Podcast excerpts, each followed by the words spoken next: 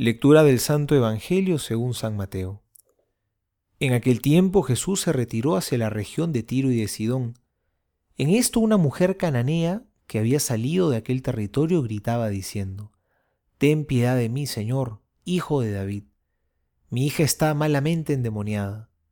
Pero él no le respondió palabra. Sus discípulos acercándole le rogaban, Concédeselo, que viene gritando detrás de nosotros. Respondió él, no he, sido enviado más que a las ovejas perdidas de la casa de Israel. Ella, no obstante, vino a postrarse ante él y le dijo, Señor, socórreme. Él respondió, No está bien tomar el pan de los hijos y echárselo a los perritos.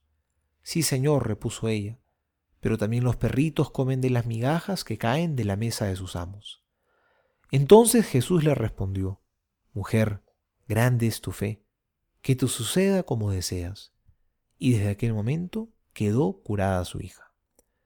Palabra del Señor, gloria a ti, Señor Jesús.